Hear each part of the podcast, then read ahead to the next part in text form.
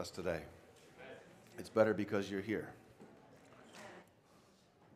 You're not convinced. You know, the beautiful thing about a corporate gathering is that we all bring something to that mix. Think about it for just a minute. When you come, you're here for a reason, I hope, unless someone dragged you here, but I guess that's still a reason why you're here. But when you came, you brought something with you. Maybe you brought something to give. Maybe you came with a need and needed to receive something in the place where you are. The most beautiful thing about the corporate gathering of the saints of Jesus Christ together is that when we all come together, there's giving and receiving, there's exchange, there's all these things that happen in the spirit realm. And that's why the book is very, very clear that we're not to forsake the gathering together of the saints, especially as we see the last day approaching. And I hope you, we heard about it last night. We've been hearing about it in a lot of what I've been sharing. I think that if, unless you have your head in the sand, you can sense that um, things are changing. The end is approaching. The chaos that's on earth now is, as Pastor Andy said, it's going to get worse until it gets worse. and if you're just of the world, that's a very depressing thing to hear. But if you're a person of faith in Jesus Christ, that's a very exciting thing to hear because you realize that the way of the righteous winds ever upward until we sit with him in glory. It's the way of the world that's winding down into what it's winding down into. This, the laws of entropy have been in play from the very beginning of time. Things that are set in motion eventually come to rest. Things that are set in order eventually come to a place of disorder. These are the laws that govern nature and govern the planet that's governed by sin, unfortunately. But in the kingdom of light, we have a different reality where we're born again of a new seed. And we've talked about this so much lately, but last night it was so just powerful. And I know not everybody could, everybody could make it out. I know some folks watched online, but there was such a beautiful touch of God's hand in hearts and lives last night because of what each individual person brought to that room full of people and he was meeting people where they were. They were meet, people that were full and ready to give away, were giving away what he had given them to the other people. And I just want to encourage us as we see the day approaching, when you gather together, be mindful that when you come to a room like this, it could be a small prayer meeting in someone's home, it could be the prayer meeting that we'll have here on Wednesday night, our corporate prayer night, second Wednesday of each month. Um, when you come, you bring something. You either bring an, maybe an appetite, maybe all you can bring is your appetite. Thanksgiving's coming up soon, right? Sometimes if someone else is doing the cooking, all you got to do is just bring your appetite. Come hungry. And that's all that's expected of you. If that's the place you are in life, then come to this room, come hungry, because that'll draw something out of heaven for the need that you have. If you've been overfilled to overflowing with His love and His grace, and He's just blessing your life, then come with that abundance of what's in you to give away to the people that have come with a need in their heart. In this way, we fulfill what Jesus told us, and that was through the Apostle Paul don't forsake the gathering together of yourselves to worship and to praise, and just to be together, to minister to one another, and to be in his presence together, because in that place, there's a divine exchange that's happening. And for some people who don't look for that or aren't intentional about that, it just feels like another week and in the same building you were in maybe last week or the week before. And it's like, oh, you, you think, wow, that was a better song list. And we get comparative, or we think, I wish they played that song instead of that one. And we can get all into this distracted place of missing the fact of what God wants to do. He has come to do business with those who've come to do business with Him. It's the God that we serve. He's a God of business. He's a God of exchange. And just look at the cross and you understand that He is willing to pay whatever He needs to pay to complete the transaction to have access to our hearts and to our lives. He paid it all. He paid the highest price. And I, I can encapsulate, I could have easily just taken the notes that I took last night and just shared Andy's message again, but I've just been talking about trying not to regurgitate things. And um, so I just want to, if you didn't make it here last night. It'll be on Facebook Live. It's on. It'll be recorded for podcast. You really ought to listen to what Pastor Andy said last night because it's it's a timely word for the exact day that we're living in, and it's a very specific word for the condition of the individual human heart. And it's just so important that we're on the same page with some of these realities because if not, you know, we start to lose people. People get, they, they drift off and they get isolated and they get off in their own little headspace. And it's so sad to watch because you see the enemy is at work doing that. And I don't want to see that happen to anyone. I want to see us all come into this place of unity and, and intentionality when we come into these places of, of prayer and of worship.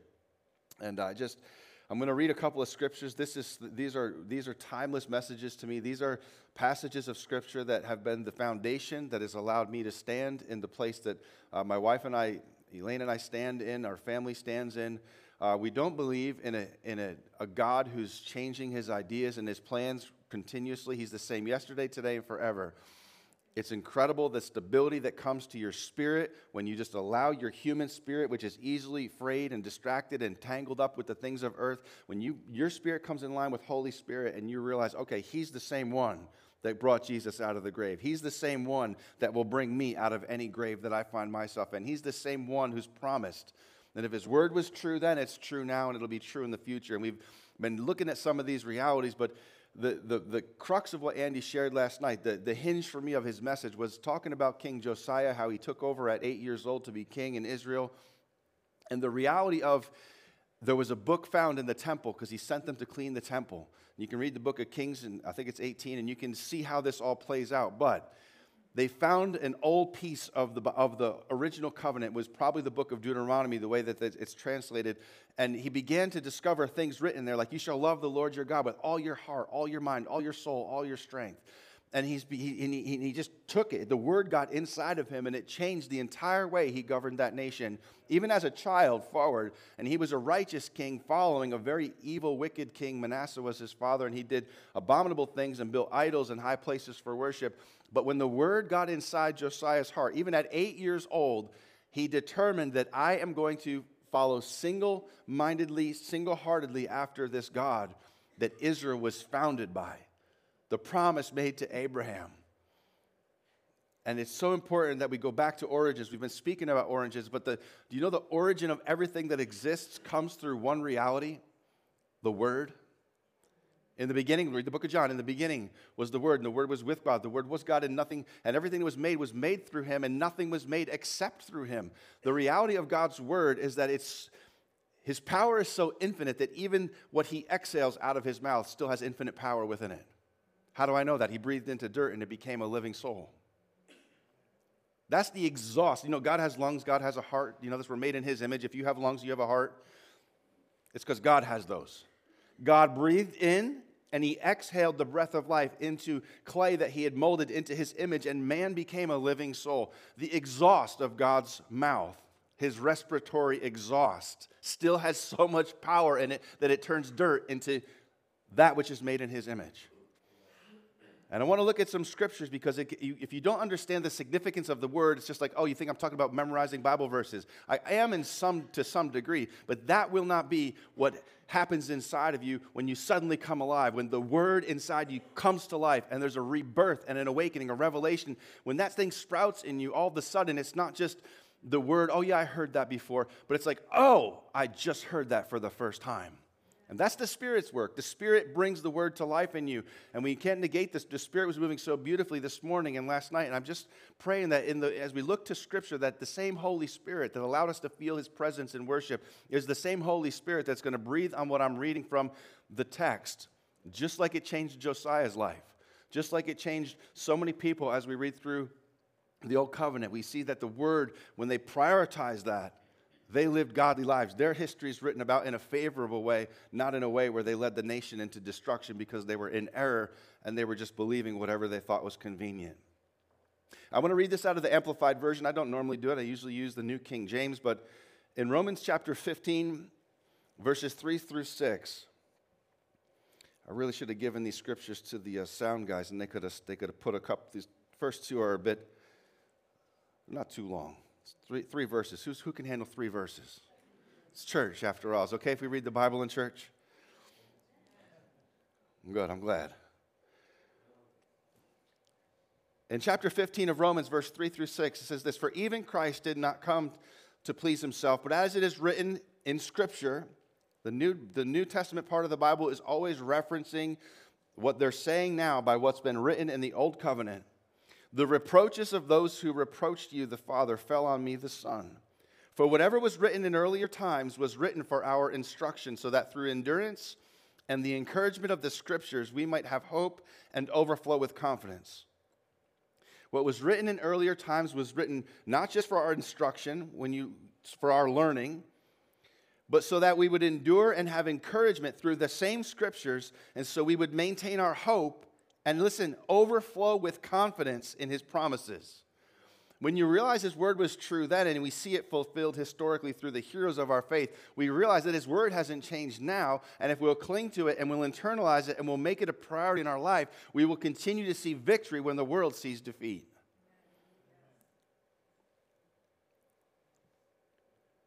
That we would overflow with confidence in his promises. How? Because we have his word in us, the word that was written for our instructions. And it says, Now may the God who gives endurance and supplies encouragement grant that you be of the same mind with one another according to Jesus Christ, so that with one accord you may know, you may with one voice glorify and praise and honor the God and Father of our Lord Jesus Christ.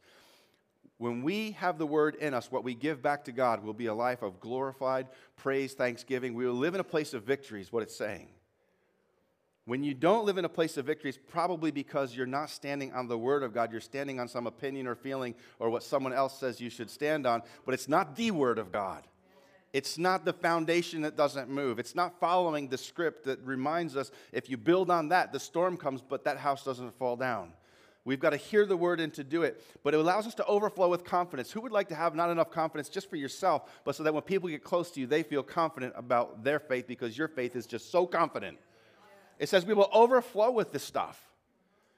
And many of us, myself included, many times when something happens and we see certain things on the news or, or a reality happens and hits our life and we start to lose our own confidence. But the Bible says if we're standing on the word that was written way before, he's not talking about the New Testament, he's talking about the old texts of God's law, his precepts, his wisdom, and Proverbs and Psalms. If we'll base our lives on that, when things happen, we're going to have confidence, overflowing with confidence, even in the middle of what's going on in our life or the lives of those around us. I don't know about you. I want to overflow with confidence. If we're not overflowing with confidence, we're probably going to be on the waning side of things, and that's not where you want to be. 2 Timothy chapter 3, verses 12 through 17. I'll read this in the New King James Version. I want to just drill a few of these scriptures through, and then we're going to hit just a, a, several scriptures in a row because I wanted to say I was, I'm discouraged, but I'm not discouraged.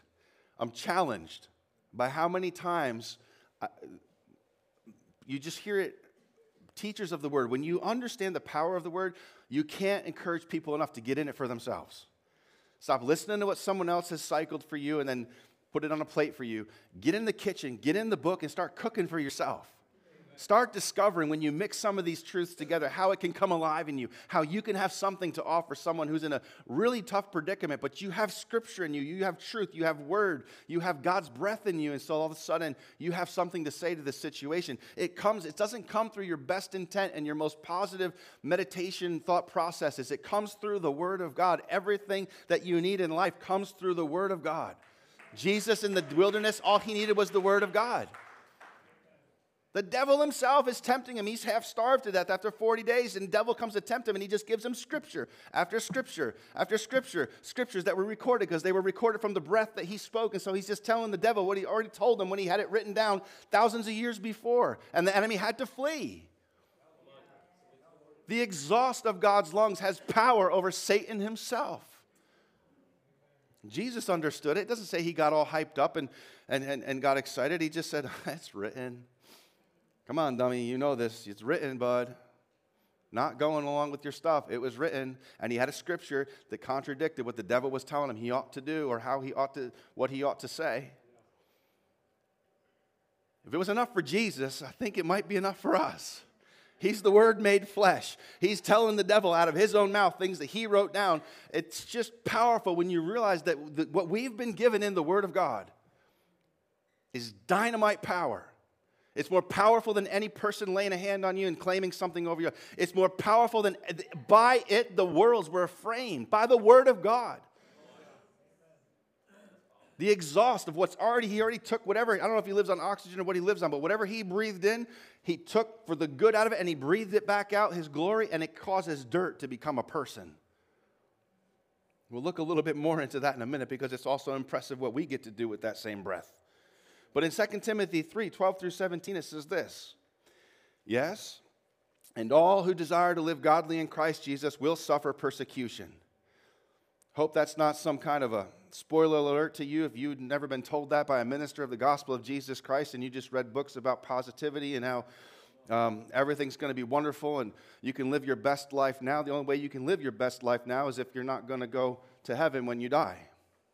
Think about that for just a quick second. It's like one of those grenades. You pull the pin, you throw it out, and you wait for people to get what I just said.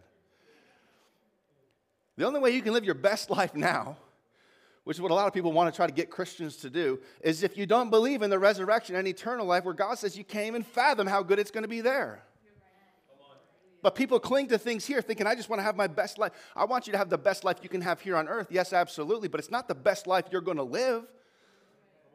Heaven's not a consolation prize because, oops, our body died. It's the intent of God's heart. It's the place He went to spend His craftsmanship and His intent to build it in the heart of the Father so that when we expire here, we get to go to the place He prepared. He's been preparing it for thousands of years. Amen. Our time. How glorious do you think heaven's going to be? It's not a consolation prize for those whose bodies get tired. It's the heart of His love for us to bring us. He's promising us eternal life. The world needs to understand that we're not just clinging to this stuff until it's stripped away from us. We're clinging to it now because we're called to steward it. But when this life's over, we're going someplace that you don't get to except for Jesus Christ. He says, Yeah, you're going to suffer persecution. Jesus was never bothered about telling his disciples what's going to suffer, well, how they're going to suffer, and how bad it's going to be for them. Why? Because he knew the place he was going to prepare. He says, when you get there, your mind, you, can't even talk about it now. You don't have words for it. The languages will speak, they're unlawful for man to speak even now. It's beyond human understanding. But we try to because we ate of a tree called the knowledge of good and evil. So now our brains are so fragile and so able to be just hijacked by the enemy and get us to bicker and to judge and to have all these opinionations that just I've unraveled an entire people group on the entire human species is unraveled by our opinions and our judgments. It was knowledge we were never supposed to touch and never supposed to have. That was God's job. That's why when we come into Christ, Christ stop judging. Let God, don't worry about revenge. God will bring the revenge. But we struggle to believe that he's actually going to follow through on some of these things. But listen, he says, if you live godly in Christ Jesus, you'll suffer persecution. And he also says this evil men and impostors, they're going to go worse and worse. It's going to get worse before it gets worse deceiving and being deceived. You wonder why some of your friends in this culture that we're living in is so passionate about, about their deception is because they believe it to be true. They're not making it up just to be mean. They believe it to be true. That's their truth now. Deception is their language. They sell it because they believe it to be true. But you must continue in the things which you've learned and been assured of, knowing from whom you have learned them and that from childhood you have known the Holy Scriptures. It's good enough for Jesus. It's good enough for Paul when he's telling his spiritual son Timothy, hey, life's going to be hard for you.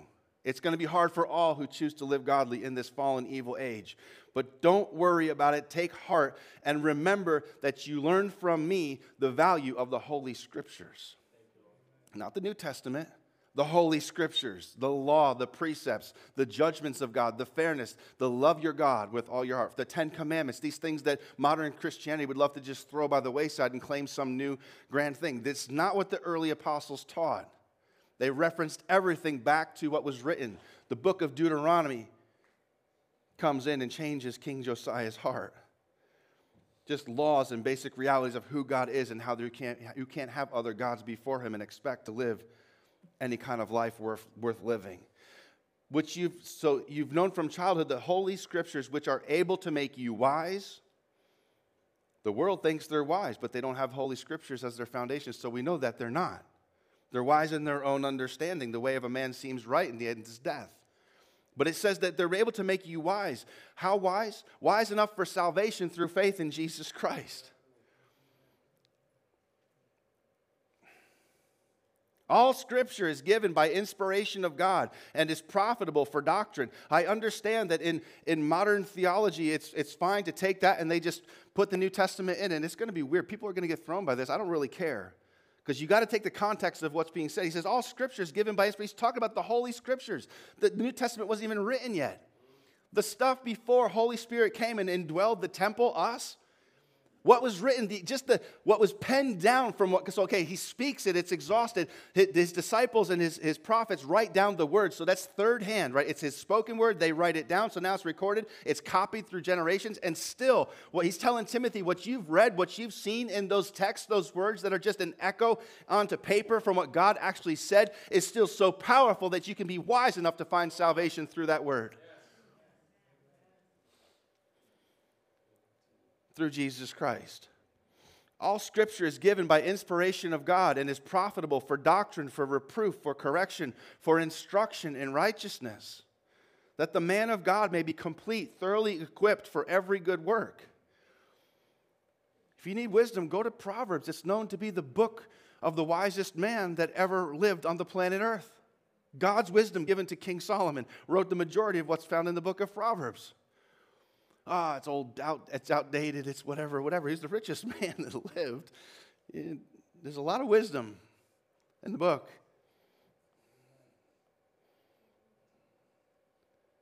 I think sometimes we struggle with the idea that we have to be taught spiritual truths because we just think, oh, I go to church. That's my spiritual truth. I believe in Jesus. That's my spiritual truth.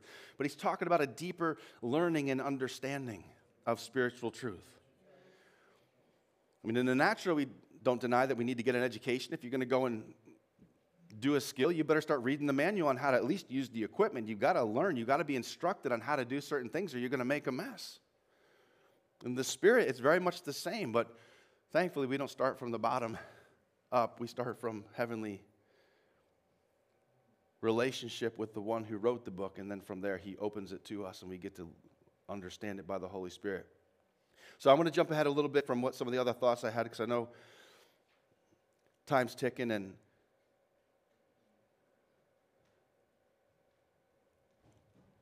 I want to go to 1 Thessalonians chapter 2 and verse 13.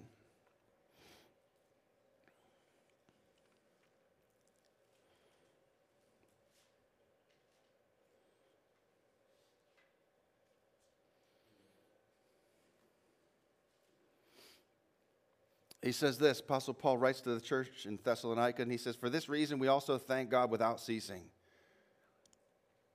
Because when you, he's talking to this, this group of people, Paul saying, when you received the word of God, which you heard from us, they were the messengers who spoke the word to them, but says, when you heard it from us, you welcomed it, not as the word of men, but as it is in truth, the word of God, which also effectively works in you who believe. Do you know when the Word of God is in you, it goes to work? When the Word of God is in you, it goes to work. Effectively. I'm not saying there's not room for other disciplines. The gym is a good place to go if you need to burn calories.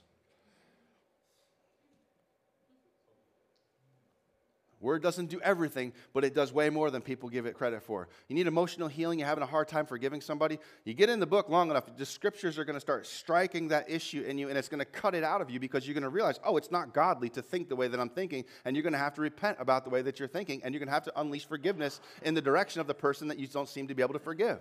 It's required of scripture. It says if you want to be forgiven, you have to forgive. It's in the book. We don't need to hear a sermon about it. Just open the book and say, This is God's word. He wrote this. Jesus said it. I better get in line with it or else. And suddenly your life is corrected. I mean, how easy was that? You didn't need three years with a shrink. You just needed to believe what the word said, let it get in you, accept it by faith, and it'll go to work in you. It says the, the word does the work in you. How powerful is that? We'd like to say, oh, it's just a book on the shelf with dust on it, but you better get the dust off it because where we're headed forward, if you don't have an anchor to your soul that's rooted in something that's not moving, you're going to drift away. That's what it's prophesied that will happen. I want to look at another reality about the Word of God. It's about the fact that it's, it's substance for our physical bodies. Jesus told the devil, He said, It's written, man does not live by bread alone. He's looking back into Deuteronomy of all places. It's written, man doesn't live by bread alone, but by every word that proceeds from the mouth of God. God's exhaust, when he shapes it into a word, that word carries such power with it that it'll actually satisfy your physical craving. That's what Jesus is saying. In fact, he does it again when he's ministering to the Samaritan at the well. Do you remember? They come back with food. He's been ministering. He's been doing the will of the Father. And they come back and they say, Hey, we brought you some lunch because that's what they got. They went to town to do this. Hey, we're going to get food. They come back with food. Jesus says, Don't worry, I'm not hungry anymore. I've got food you guys don't know about yet. His physical appetite was satisfied. He was full just by doing what God told him to do in, in ministry. It literally has a physical effect on our bodies when we stand on the word and we're not thrown by what we're supposed to be thrown by, and we're not following after the things that the world says we ought to have if we're going to be in a certain kind of condition. I mean, uh, the question is this what fuels us? What fuels our faith? We know that the word fuels faith, right? Faith comes by hearing, hearing the word of God. Faith is fueled by the word. If we're going to be a people of faith, it's the word that has to fuel our life. If it's not the word, it'll be something else. I mean, this is a silly example, but I mean, you put water into your car's fuel tank, and it's not going to go well for your car. Because your car was not designed to be fueled by water. Someday, maybe, you know, if Elon has another few decades, you know, maybe, maybe we'll have car, water driven cars, hydrogen at least, probably. But anyway, I digress. It won't go good for your car. Now, you take gasoline, which your car needs, and put it in your protein shake, it's not going to go well for your stomach because we're not designed to run on gasoline like a car is designed. You have to match the fuel with what the thing was designed to burn and to use. The Bible is very clear. The Word of God is substance for our life. It's the fuel of our, it fuels our faith, which is we're supposed to walk and to live by faith, to just live by faith. Faith is what we need, fuel is what we need to get there. The fuel is the Word of God.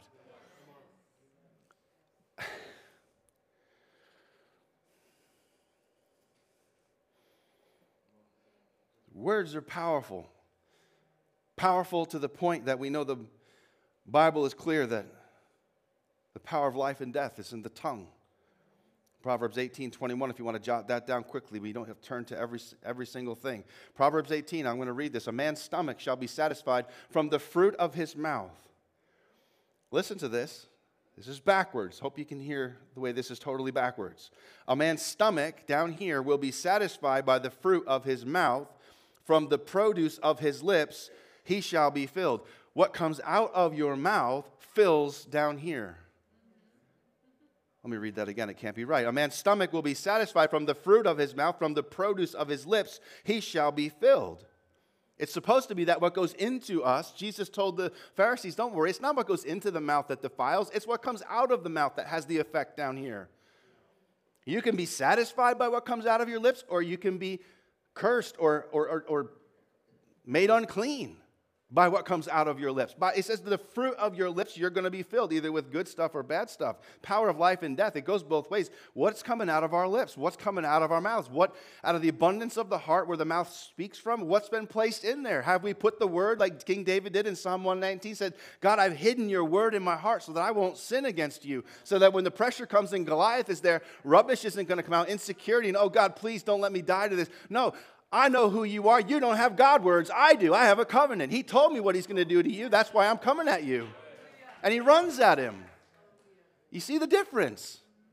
It's not a, uh, no, man, you don't have God words in you. You don't have a covenant. You're uncircumcised. He tells them, he doesn't go at them with his own name. He's not coming at you in the name of the one who gave me a covenant. He had God's word hidden in his heart so that he wouldn't sit on a hill in fear, in sin with the rest of his people. He stood up. We see it as a story of great courage. No, it's just a simple story of not being in sin like every single person in his nation was in sin, sitting there listening to Goliath spout off his mouth about how they should be afraid of being enslaved by them because if he beats their champion, I'm going to take over your nation and you're going to be our slaves. And they sat there and they just soaked it up, and fear gripped their hearts. David didn't come in to be a superhero. He came in just to be obedient to what the word was placed in his heart was. He says, How can we sit here? Listen to what he's saying about God. He's saying that about our God that gave us this land. What are we doing? It blew his mind. Why? The word planted in his heart prevented him from sinning against God. For him to sit there and join with his nation, God would have judged him of sin, the same way they were all in danger of being judged for sin. And if it wasn't for David, they would have sat there long enough. They would have sent some coward out there to fight. Goliath would have beat him, and then they all would have been enslaved by the Philistines. But again, they're listening to the fearful message. They're listening to the fear, the rubbish, the trash of this world. And they're missing the fact that the only difference was David said, Thy word have I hidden in my heart, so that I might not sin against you. In verse 12 of Psalm 119, he says, Blessed are you, O Lord, teach me your statutes. Verse 13, with my lips I have declared all the judgments of my God. He internalized it and he began to talk about it. He wrote songs about it. And when Goliath stood there, it was just a matter of where to direct the stone. Death and life and the power of the tongue. The beautiful thing about what, the, what God placed in man when he breathed into him, the breath of life, is that now the power was so great that even in a fallen, sinful world, those earthen vessels with clay and the treasure of heaven within them still have the ability to speak, and the power of life and death can still be found in the words that that triply exhausted breath still breathes out. Because it's the same spirit that inspires the words that Jesus wrote down and what the apostles wrote down and what the prophets wrote down is the same one who inspires the words of faith if we'll dare to speak them. But you've got to have something in you besides just ideas and opinions and strategies. It's got to be the Word. The Word. What is Jesus saying? I've said it last week have a word between you and what's standing in your way. Joshua chapter 1 and verse 8 says, The book of the law shall not depart from your mouth, but you shall meditate in it day and night, that you may observe to do according to all that's written in it. For then you will make your way prosperous, and then you will have good success. Who doesn't want to have good success? We're driven by success. We're a society that acknowledges, celebrates, re- recognizes, enthrones success by their standards, unfortunately, but success is what we're all supposed to desire. We try something and it works. That's success. You want success in ministry? You've got to have the word, meditating on it day and night, contemplating what did God say? Forget about everybody else. What does God say? Who does God say this little New Jersey sized piece of territory in the Middle East belongs to? He said it belongs to Israel. It belongs to Israel. End of story. You can argue through every media network you want. Every world power can come and put their vote on the table. At the end of the day, if God says it belongs to Israel and his descendants, it belongs to them. Period. That's it. How, do I, how am I so confident? I know the book is true. How does he know thousands of years before? Book of Daniel, you talk about Revelation, okay, 2,000 years. You go back into Daniel, it tells exactly how the end of this thing will wrap up, and we're watching it wrap up, and we're getting ready for a bow on top, and people are still like, well, I don't know if we can trust this book. I'm not sure if it's accurate. How do you know this stuff that's millennia before it happens in detail? And then still question the author and wonder if he's still good, if he still knows the story that he's writing the end of right now. Come on, if you can't acknowledge that he started it, you're never going to acknowledge that he's going to end it. He's the author, He's the beginner of it, and He's the finisher of it. excites me. It gets me fired up because we can put, we can anchor everything. You can put all your chips on this one reality. His word does not fail. It will not return to him void. It will accomplish what it was sent to do. Maybe in a time frame that we think is taking too long. Maybe in a different generation than we wished it could have happened in. But it's going to happen.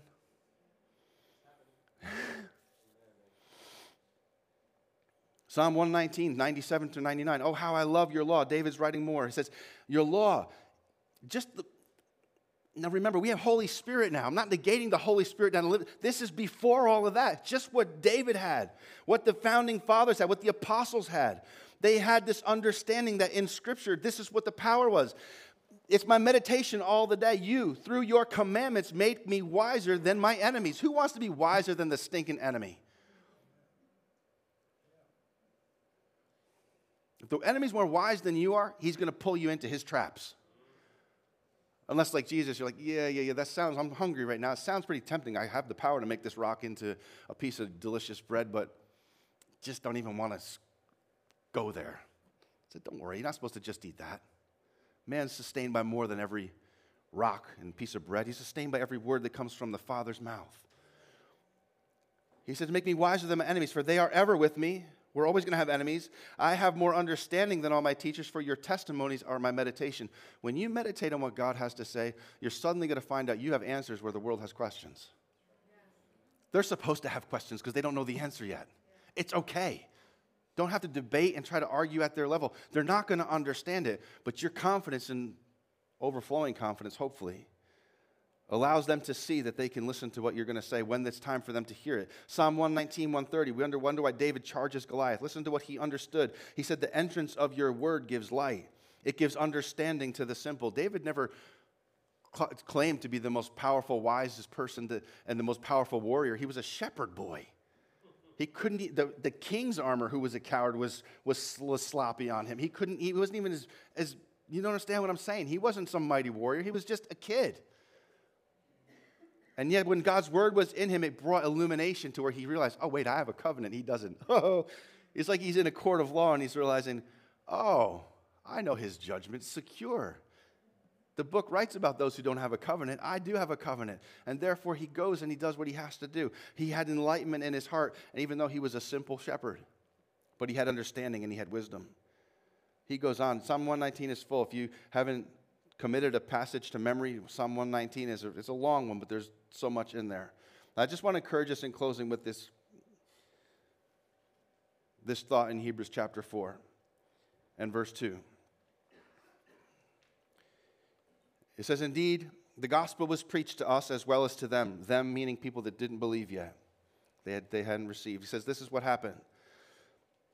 Because the word that they heard didn't profit them, because it wasn't mixed with faith in those who heard it. I can stand up here and say it in 10,000 ways. Pastor Andy can stand. You can watch on TV. You can read the books. But until you choose to mix your faith with the word that's been declared in your hearing or been written on the page of Scripture, it can still profit you nothing. And Jesus talks about the different kinds of soil. He never calls the seed to task on what's wrong with the seed wasn't as good as other seeds. He said, no, it was the soil that it fell upon. Some was stone, some was thorny, and some was good ground. We have to till sometimes the condition of our heart and make time, be available, tune things out so we can actually listen. Make time. If you don't make time to be in the Word, you won't have time to be in it It doesn't just happen because you have a good intention to do it. It doesn't happen for me or, or, anybody else. If I don't make the time to do it, I'm not in the Word. I'm just listening on the easiest thing to do, which is push the button on whatever the cleverest little phrase is under the video and see what cool is have what, what they have to say about what's going on in the world. And if you're not careful, you get sucked into a whole bunch of time that people say they don't have any of. But how many of us are guilty? If you went back and looked at our phone timers and keep track of how long you're online watching me, come on. I, I'm not exempt from that. But you catch yourself and you realize, like, what in the world? How much better would that last 20 minutes have been if I had just, how many scriptures could I have read in that 20 minutes that then something could have risen up and instead of just topical things coming out of my conversation, I could have been talking to someone about the value of how much God, God's love for them means and how it can be applied to their life. These are, these are facts, right, Ish? And I want to close with Romans 10 9 through 13. Because I want to realize how much, I want you to realize how much power has been placed in your tongue and what you choose to use it to say or not to say. Romans 10, it's best to read this entire chapter to get the context of everything, but this encapsulates in 9 through 13 the essence of what I want to close with. It says in Romans 10 9, if you confess with your mouth the Lord Jesus and believe in your heart that God has raised him from the dead, you will be saved. People say, Oh, I believe. Are you confessing that you believe? Are you confessing that He's your Lord? Are you confessing that what He says in His words are what you're going to follow? Or are you just going along with what everybody else says you're supposed to go along with? The power to be saved is found in what the exhaust air from our own lungs, having pulled the oxygen out of it, what that can still do is make words in our mouth. And when those words say the same as what Jesus said, that's what confess means to say the same as. When it says the same as what he says about sin, about grace, about faith, about how we we're saved. And with our heart, we believe that he's been raised from the dead. Verse 10 For with the heart one believes unto righteousness, and with the mouth confession is made unto salvation. I don't know how many times I can say this, but I feel like there's still a couple more times and somebody is going to click for somebody. Sorry if you're bored. Out of your mouth comes a sound, a word in your language. It doesn't have to be English, it can be whatever your language is. But when, when out of your mouth comes the reality of who Jesus is, that God raised him from the dead, and he's Lord, he's the highest, he is the one, he's the word made flesh. When it just speaks that, salvation comes to your life. Now, if you're a seasoned believer, you probably have embraced Genesis 1 1 and in the beginning, and God spoke and He said, Let there be light, and there was light. And you've, you've seen that His voice has that kind of power then. But what if He's then relayed that power on down through us to where fa- this is a fallen person? This is someone who's unregenerated. He's just in sin. He's doomed to be separated from God forever. But even out of his fallen breath that's left in his lungs from the original Adam where he breathed in, even that oxygen that doesn't have long, it doesn't have eternal life left in it, when it forms the word of faith and says, I believe, it can make him alive forever.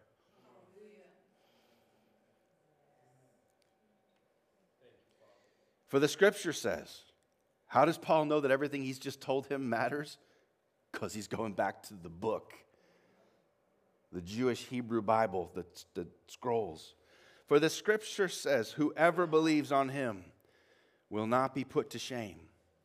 For there's no distinction between Jew and Greek, for the same Lord over all is rich to all who call upon him. How do you call upon someone? I know now we can use our thumbs to do it. I get that.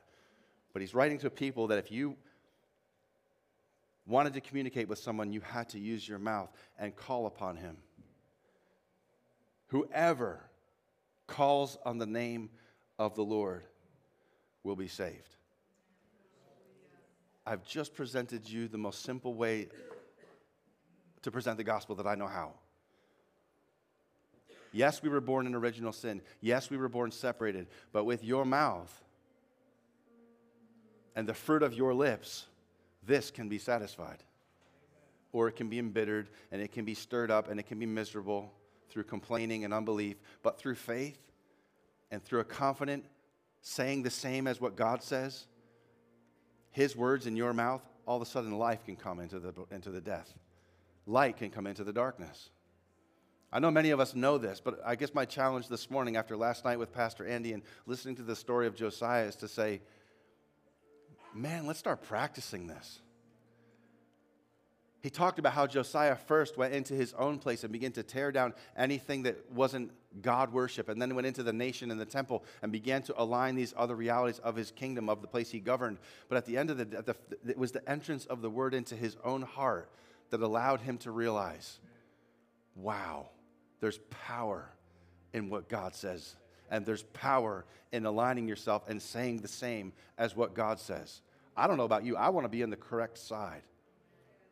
You can't even say the right side anymore because now it's become such a political whack system out there. Nobody even knows what's going on. The correct side, the truthful side. I want to be on God's side of how this thing wraps up. I know that's true for everyone. Let's just stand together this morning. I want to just pray for us. And before I do, I want to just mention if you're new to this fellowship, we wanted to make sure that you had a chance to meet with the pastors and key leaders of our church. And so, in the room off the cafe downstairs, right after the service, uh, if you just go in there, there'll be some light refreshments. Maybe you've been coming for a month or two, or just today's your first day. Whatever that is, we want to periodically make sure uh, we get to meet you, get to know your name, get to put a face to a name. And, um, and so that's available. It won't be a long, long meeting. It's just a chance for you guys to meet us as the leadership team here. Um, and just pray that we can all grow together as a body. There's no big I's and little U's in this church. We're a body together. We all are in this harvest field together. The harvest is ready. Jesus said it was ripe a couple thousand years ago. It's getting really ripe. People need to hear the word of truth that comes from deep within us, not our own ideas and intellectual stuff, but just, no, I know. I know the word that changed my life. I know what happened in me when I began to say who Jesus really was. Father, this morning we're standing here in your presence and we're desiring that you would make your word alive in us, the way that you promised it would come alive. But Lord, for those of us who've had that word alive in us, that there would be a fresh revelation given to us, that as we spend time in that word, as we meditate, as we keep those words at the forefront of our consciousness, and don't allow any other rubbish to get in the way, but as we continue to just Saturate our conscious thought with your word and with your truth and with the reality of who you've said yourself to be. That, Lord, the benefits of that would begin to just overflow within us. That the confidence that's promised would begin to just come out from us. And we couldn't help but talk and to speak of what we've known your word to demonstrate deep within us. Lord, we apologize. We're sorry if we've made it complicated, if we've made it, if we've overemphasized things that we're not based in your word. Lord, we want to be people who are standing, when the floods come, uh, building houses that stand the storm. And Lord, we know you revealed that it's only through hearing your word and doing your word that we can build in this way. So, Lord, we're going to practice your word. I pray that you give us boldness and confidence in your word, supernaturally, Holy Spirit, that you just breathe upon the scriptures that were read today, that there would be a spark, an ignition, something within us that would suddenly see it as if for the first time, that we can actually lean into your truth and you're not going to let us fall. You're not going to drop us because it's not going to hold true, but your word will complete what it was sent to complete. It will accomplish the task that you sent it to accomplish. And Jesus, it's your word alone that stands. He says that you have placed your word above your own name, that you have integrity in you that we cannot understand except by faith. Lord, your promises are true. They are the same yesterday, today, and they will still be true when you come back to receive your bride for yourself, as you promised.